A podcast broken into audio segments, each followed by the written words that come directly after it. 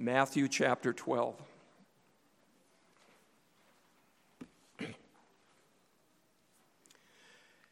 At that time, Jesus went through the grain fields on the Sabbath. His disciples were hungry, and they began to pluck heads of grain and to eat. But when the Pharisees saw it, they said to him, Look, your disciples are doing what is not lawful to do on the Sabbath. And he said to them, Have you not read what David did when he was hungry and those who were with him? How he entered the house of God and ate the bread of the presence, which it was not lawful for him to eat nor for those who were with him, but only for the priest? Or have you not read in the law on the Sabbath, the priests in the temple profane the Sabbath and are guiltless? I tell you, something greater than the temple is here. And if you had known what it means, I desire mercy and not sacrifice, you would not have condemned the guiltless, for the Son of Man is Lord of the Sabbath. Now he went on from there and entered their synagogue. And a man was there with a withered hand. And they asked him, Is it lawful to heal on the Sabbath? So that they might accuse him. And he said to them, Which one of you who has a sheep, if he falls into a pit on the Sabbath, will not take hold of it and lift it out? Of how much more value is a man than a sheep? So it is lawful to do good on the Sabbath. Then he said to the man, Stretch out your hand. And the man stretched it out, and it was restored, healthy like the other. But the Pharisees, they went out and conspired against him how to destroy him.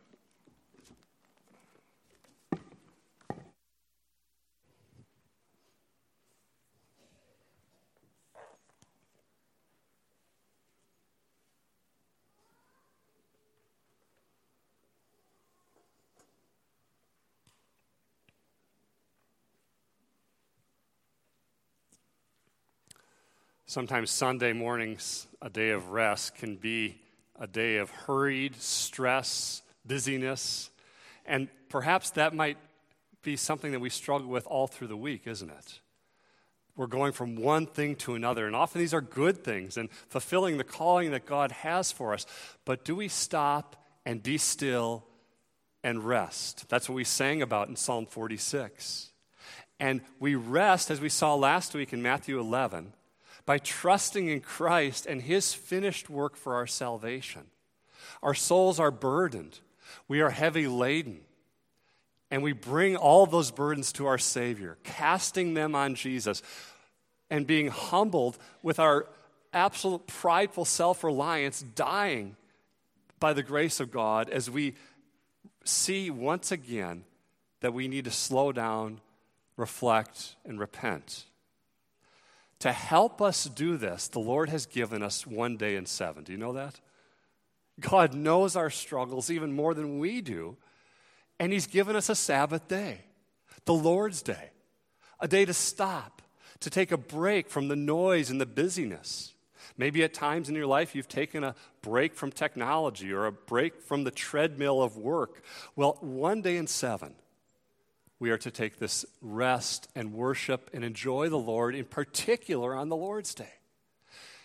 That particular day, the Sabbath, in today's world, there's all sorts of different opinions and how people see it. But back in Jesus' day, there was enormous amount of tension. That's what we see in this passage. The scribes and Pharisees are fundamentally misunderstanding that Jesus is the fulfillment of the law and the prophets. Jesus has just said, I want you to learn from me.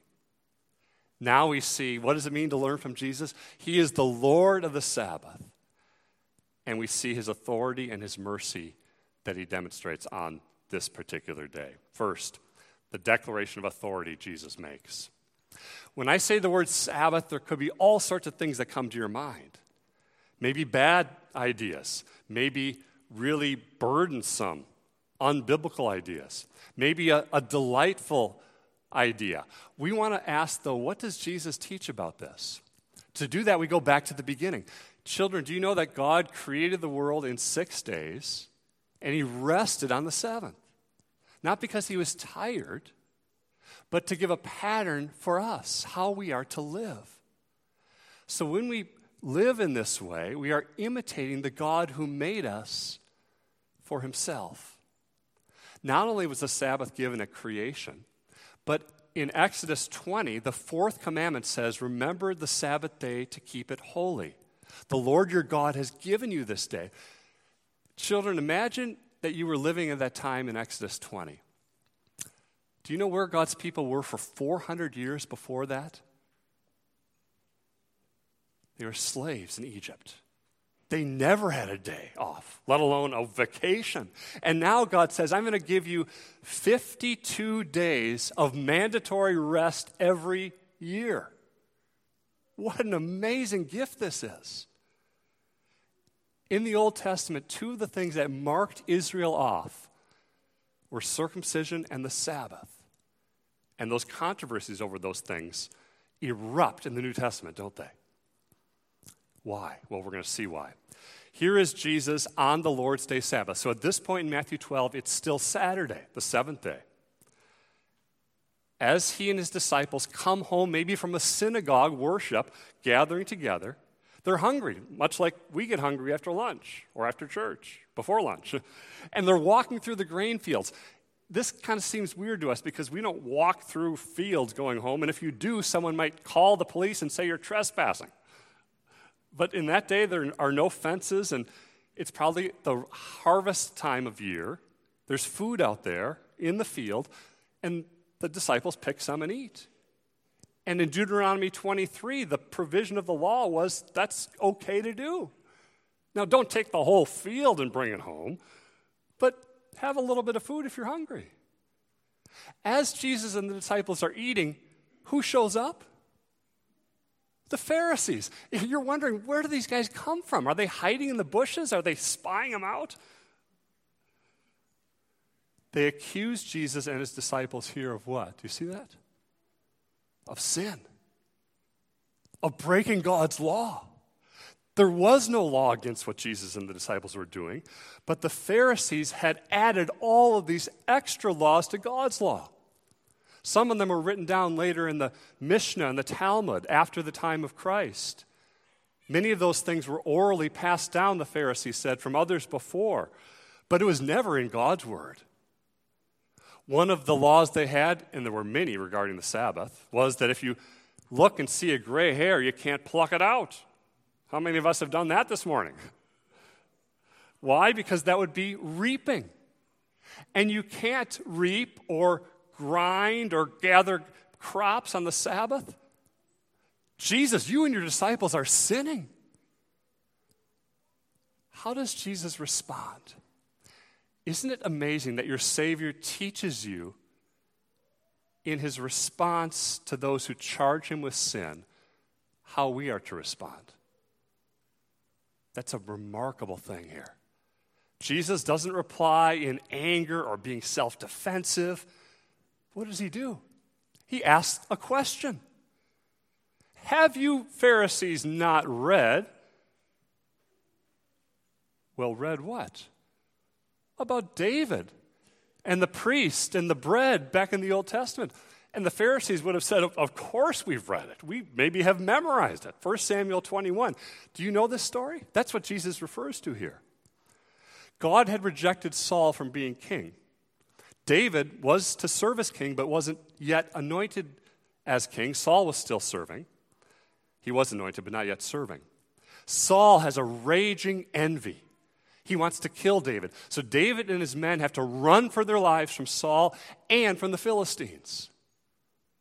They're running and they're hungry. And they come to a place called Nob. The tabernacle is there, just outside of Jerusalem. They enter this house of God.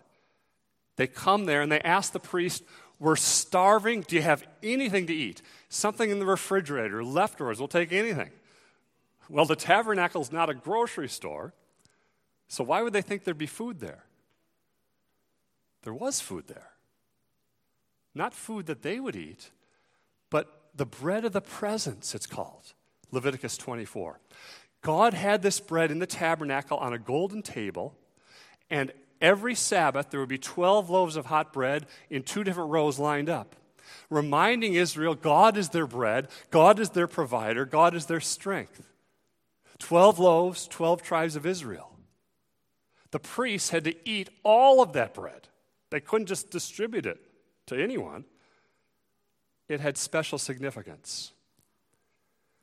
David said to the priests, You know what? We are starving. I understand this bread is not supposed to be for me. We're hungry. So, what would the priests do? What would you have done? Would you have fed those hungry men?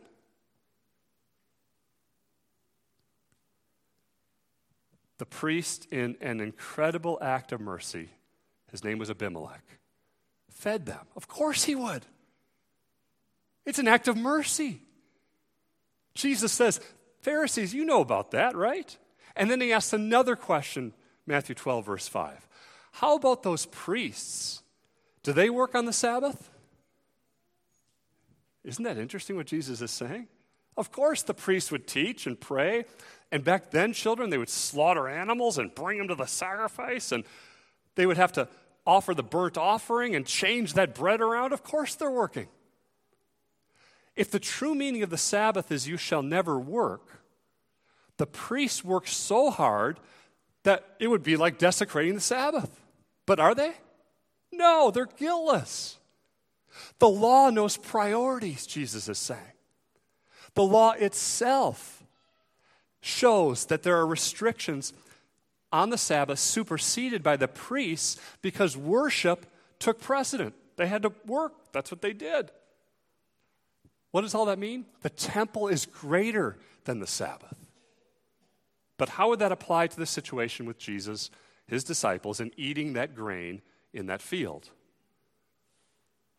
Only if someone is greater than the temple itself. Do you see that passage in Matthew 12, verse 6? One of the most significant verses to unpack biblically, theologically, that we don't have time to do entirely today. If you want a whole theology of this, check out Greg Beale, The Temple and the Church's Mission. There's a lot in this one verse. Who could be possibly greater than the temple, children? Well, Jesus himself, the one who brings in the messianic age. Part of what Jesus is doing is establishing the new temple that is himself. He is the new creation. Now, what does that mean? Do you remember a few weeks back? Jesus forgave sins.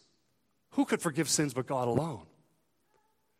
Where was the forgiveness of sins happening before Christ? In the temple, right? With those sacrifices. Now Jesus comes and says, I am the sacrifice, I am the offering. Jesus says, I'm greater than Jonah, later in Matthew 12. I'm greater than Solomon. I'm greater than the temple. Not only because forgiveness is found in me, but because God's presence is found in Christ in a much greater way than God's presence even was in the temple. Later in Matthew, Jesus will cleanse the temple. Do you remember that? Why did he do that? Because they had made the temple into a commercial economic boon. They'd missed the whole point that this was a house of prayer for the nations. This is worshiping the Lord. That's the focus. And after he cleanses the temple, who comes into the temple? The lame and the blind, those who were forbidden by the Pharisees to come. Jesus here is saying, My healings, as I heal those who are sick and blind and lame, demonstrate spiritual disease that is healed through the forgiveness that I offer through my own shed blood. The old temple dies, the sacrificial system, and Jesus dies on the cross. The new temple arises, the body of Christ arises. The temple is a house of prayer for the nations. Christ is greater than the temple. It was a statement that Jesus made in John when he said, I will destroy this temple and build it again in three days. Remember what Mark's gospel says? That was what they said, prove that Jesus deserved death. There's a lot going on with the temple. The temple is God's presence in the Garden of Eden. It's then in the tabernacle and temple. Christ is the true temple. And now, beloved, you are living stones in the temple of God. The Spirit of God is building His church now. It will culminate in the new heaven and the new earth. Jesus is the presence of God with us. So, what's the point? Back to the dispute? Well, Pharisees, Jesus says, I'm not bound by your interpretation of the law. Something greater than the temple is here. I am the Lord of the Sabbath. I am the one in the fourth commandment that gave you that law. I'm standing before you. I rule over the rules. he doesn't change the law. But he has authority to forgive sins, authority over what happens on the Sabbath. The Sabbath, Jesus says in Mark 2, was made for man, not man for the Sabbath. A parallel passage, Mark 2:27, meaning God made the Sabbath day for people, not people for the Sabbath. The seventh day Sabbath in the Old Testament wasn't the high point of the creation week in Genesis, was it? Man was. God created them male and female. In the image of God, He created them. We live in a culture that doesn't believe that, a Romans 1 world. But God's word is true. The Sabbath itself is made for the benefit of God's people. That's the point. This is not a day of drudgery. How do you know that? Because Christ has authority. Secondly, how do you know that? Because Jesus shows mercy. The Lord of the Sabbath gives a demonstration of mercy. Was it merciful for that high priest in 1 Samuel to give that bread to David and his hungry men? Yes, it was. Look at what happens in the passage next. Even more mercy. We're not sure how long after the incident in the grain fields this next part of Matthew 12 takes place. But in verse 9, it's another synagogue Sabbath day. Matthew at this point arranges things more topically than chronologically. So he's telling you something here in these stories. Luke tells us where was Jesus on the Sabbath? in the synagogue teaching and worshiping. Beloved, that's where we ought to be every Lord's Day unless providentially hindered. With God's people in corporate worship. As you do that, you are reflecting Christ Himself, who honors the day. While he's teaching, a man is there at the synagogue with a withered hand. This is very visually real for us to see. A withered hand means shriveled, paralysis. It means it can't be used. And Luke says it's his right hand, the hand often most used for the person's work. He suffered a lot. And here on the synagogue, Sabbath day, who shows up again? The Pharisees. Are these the same guys that were there a few verses earlier? We're not sure. But whoever they are, they are concerned for what? Do you notice? Not for this poor man with his withered hand, but they want to catch Jesus in a sin. The Pharisees say to Jesus, verse 10, Is it lawful to heal on the Sabbath? How does Jesus respond? With another question. Do you notice that? Here he does it again. If you have a sheep, it falls into a pit, it's the Sabbath day. Are you going to go help it out? That sheep is bawling, it's going crazy, it's nervous, it's sweating. Would you help it? Of course you would. Is a person more valuable than an animal? Of course. See how this is, again, in the face of our culture. Do we honor the animals and love the creation God made? Of course. Not more than God Himself and not more than a person. But we are to be stewards of what God made, yeah. But Jesus' point is okay, if a sheep that's in trouble should be helped, how much more someone who is suffering should be helped on the Sabbath day with mercy? Luke tells us what happens next. Is it right to do good and to save life on the Sabbath? Or should you do evil, Pharisees? Do you know how they respond in Luke's gospel? Jesus looks around, a pregnant pause, an awkward pause. They don't respond at all. He asks a question they can't answer. Why? Because the Pharisee had, Pharisees had made the Sabbath into a day of fearful legalism. For them, the Sabbath is all about what you don't do. Maybe that's been your experience, sadly, growing up. On the Sabbath, you don't do this, and you don't do that, and you better not do this. That's the Pharisees' view. Just don't screw things up. That's the goal. Don't do stuff today. Jesus knows what they're thinking, Luke says. Their thoughts. He knows our thoughts. And Mark tells us something even further, deeper, that Jesus knows. Mark 3 5. Jesus looks at the Pharisees with anger, grieved at their hardness of heart. Your Savior has perfect emotions.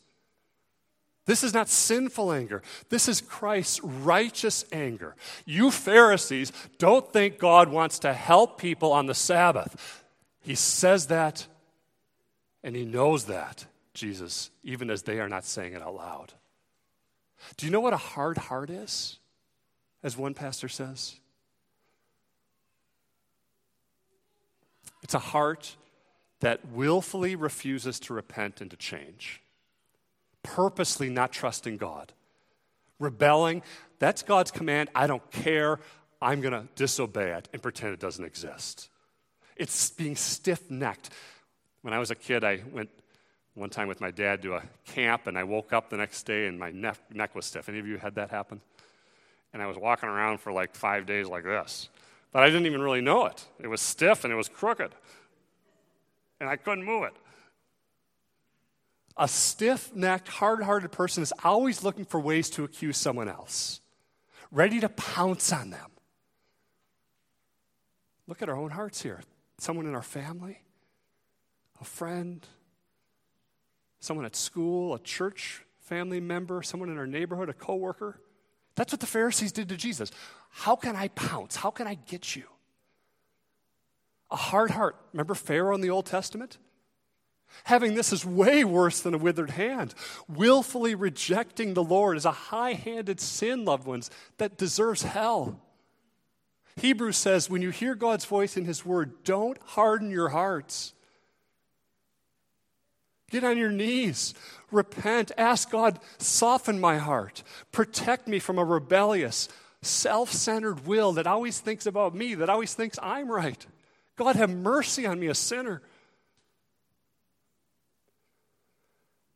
The Pharisees don't reply, they say nothing, as Jesus knows their heart. Matthew 12, 13. Jesus speaks to the man with the shriveled hand. Mark and Luke bring this out. He tells him to come to the middle of the room. So if it was today it'd be a circle kind of like setting, he would come to the middle, something he would not want to do. None of us would want to do. That's embarrassing. If you are there that day, your necks are looking, you're kind of trying to peer around your kids. What is going to happen here?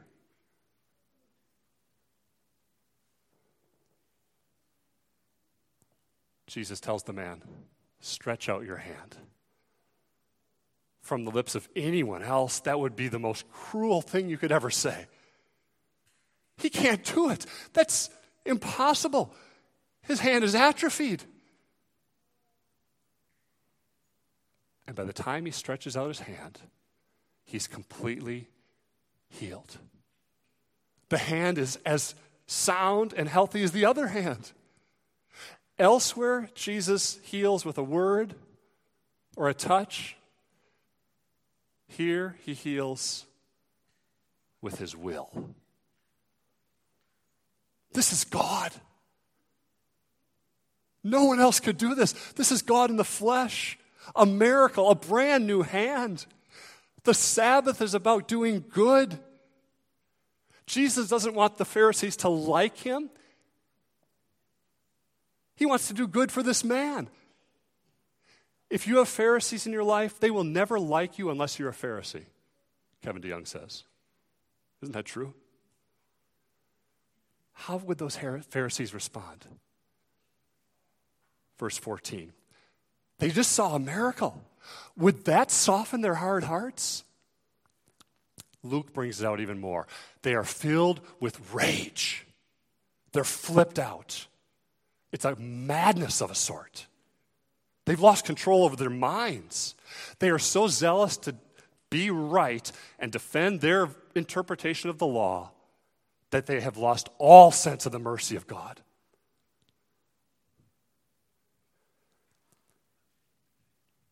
Have you ever heard someone say, If only I saw Jesus do a miracle before me, I would believe?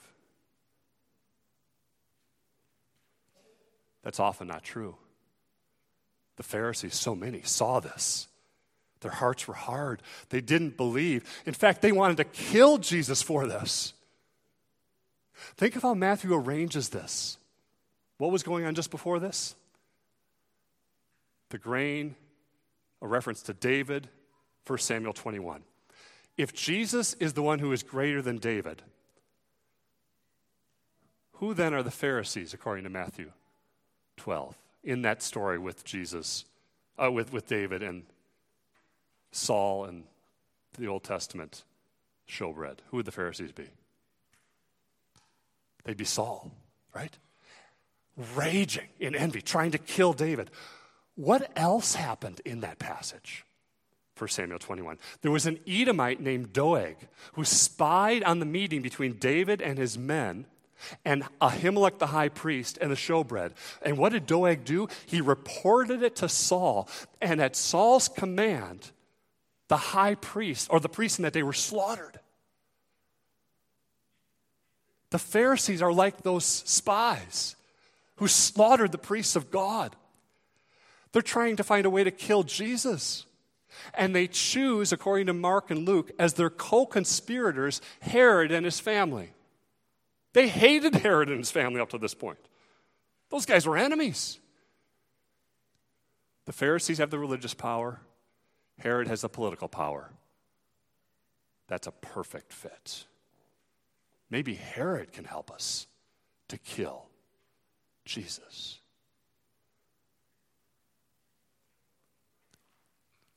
Rather than preserving life on the Sabbath, they are looking for a way to take it. They're calling good evil and evil good. This is evil, what they're doing. They are claiming to defend the law of God, and they are seeking to kill the one whose righteousness is reflected in the law itself, Jesus, God incarnate. What made them so angry? Jesus exposed their lack of love and mercy for someone in need. But even more, this is not about the Sabbath, is it, ultimately? It's about much more. It's about Jesus' claims to be the Messiah, to be the Lord of the Sabbath, to have God's authority to forgive sins, that the only way to come to the Father is by faith in Jesus. That's what enraged them. What does this mean for us today? Is Jesus the Lord of your life and the Lord of the Sabbath? Jesus says, Learn from me. Matthew 11, 29. I'm giving you rest. Do you notice that Jesus doesn't throw out the Sabbath? He doesn't say only nine of the Ten Commandments apply, let's just chuck it. He frees the Sabbath from incorrect interpretations. He purifies it from these man made legalistic traditions, but he doesn't toss it out. The fourth commandment is a, is a blessing to us, loved ones. There's changes. We're going to look at that in just a second in light of Christ. But this is not a burden. Jesus doesn't want us to put rules around rules for other people, Kevin DeYoung says. That's one application. What does that mean? Where the Bible has a command, we don't budge. The fourth commandment, remember the Sabbath day. But we don't add our particular nuances and preferences to that and then lay that on someone as a burden. The Sabbath tells us what we must do worship and rest, what we must not do work. Yes, there are works of necessity police and hospital workers and farmers. Don't try to make this legalistic, but understand what the Sabbath says. We don't want to become formalistic and miss love, mercy, grace, and forgiveness. Here's DeYoung again. God is not impressed by our church attendance or Lord's Day keeping if I am an uncaring, unloving, intimidating jerk and pain in the neck to be around. You know Joe, right? Yeah, he has zero fruit of the Spirit in his life, but boy, does he go to church. See the problem with that? What? What does our Lord's Day look like? Is our heart breaking over the sufferings of others? At this church, we want to be gospel centered, biblically faithful, loving the law of God as those in Christ, humble followers and lovers of God and people. That's what we're about here. How does that impact how we view this, meaning this, the Lord's Day? Most people don't care about the Lord's Day at all today. It's the other side of the pendulum. It's like, well, I'll go to church if everything else doesn't get in the way. Right? We know that in our hearts. This is not about a guilt trip, but remembering this question on the Lord's Day, Sunday Does the activity that I'm wondering about hinder or promote my participation in worship? That's one question to ask. If it causes us to miss worship, there's our answer. Does it help promote mercy on the day? This is a day when, yes, you can do this every day of the week, but you're freed in God to visit perhaps a shut in, to show hospitality when the rest of your week is filled with the callings you have, to spend time with people that need encouragement, to not just talk about mercy, but to show mercy. We can be too busy to love, can't we? Too busy to care. You have the Sabbath day. It's a day above all else to be reminded of the gospel, to rest in the finished work of Christ for you. The man's shriveled hand is an indication of our shriveled hearts and our hard hearts. God, I can't change my heart any more than that man can change his hand. But Jesus, you can, and by your Spirit, you do. Your identity is in Christ, loved ones. You and I have only so many days to live before you see Christ. Every Lord's Day is a day where we ask, How this day can I remember the Lord of the day? Am I the Lord of the day? No, Christ is. A part of our worldview. The Lord's Day is for you, meaning it's a day of grace for you, it's a gift of God for you. In His love, He's given it to you a day to be distinguished from everything else you do normally during the week, freed from your ordinary labor, gathering with your church family, receiving the word, showing hospitality, a witness to the world around you that God has purchased you in Christ. Your neighbor thinks, why is he going to church? Look at the day out today. There's a million things I'd rather do than go there. By you going, that's a witness to the world of your identity in Jesus. It's the inbreaking of the heavenly Sabbath rest that gives shape to your meaning in your life. It brings order to our families and how we live. It's, it's a day to remember the blessing of God for you, Hebrews says. You don't remember every family meal, do you, growing up, kids? Nor do you remember every Lord's Day or every sermon. The value is not in the specifics, but in the gathering. That God is here. God is present in this place. We are worshiping the living God who made us, who loves us. We are here because of grace, not coming because of some legalistic guilt. And we are here on the first day this is not the seventh day Old Testament Sabbath. This is the Sunday Lord's Day. Jesus has risen from the dead. You come to feast in Christ on his word and sacrament. You're not caught up in a meaningless flow of days without end. History has a beginning and an ending, a judgment. Jesus will return. The first day, the resurrection, the day of the new creation, points you to that final day of Christ's return. on this day, ask this question What does God want to give you? God invented this day to be a blessing to his people. May you rejoice in the Lord of the Sabbath. In the name of the Father, and the Son, and the Holy Spirit. All of God's people said, Amen.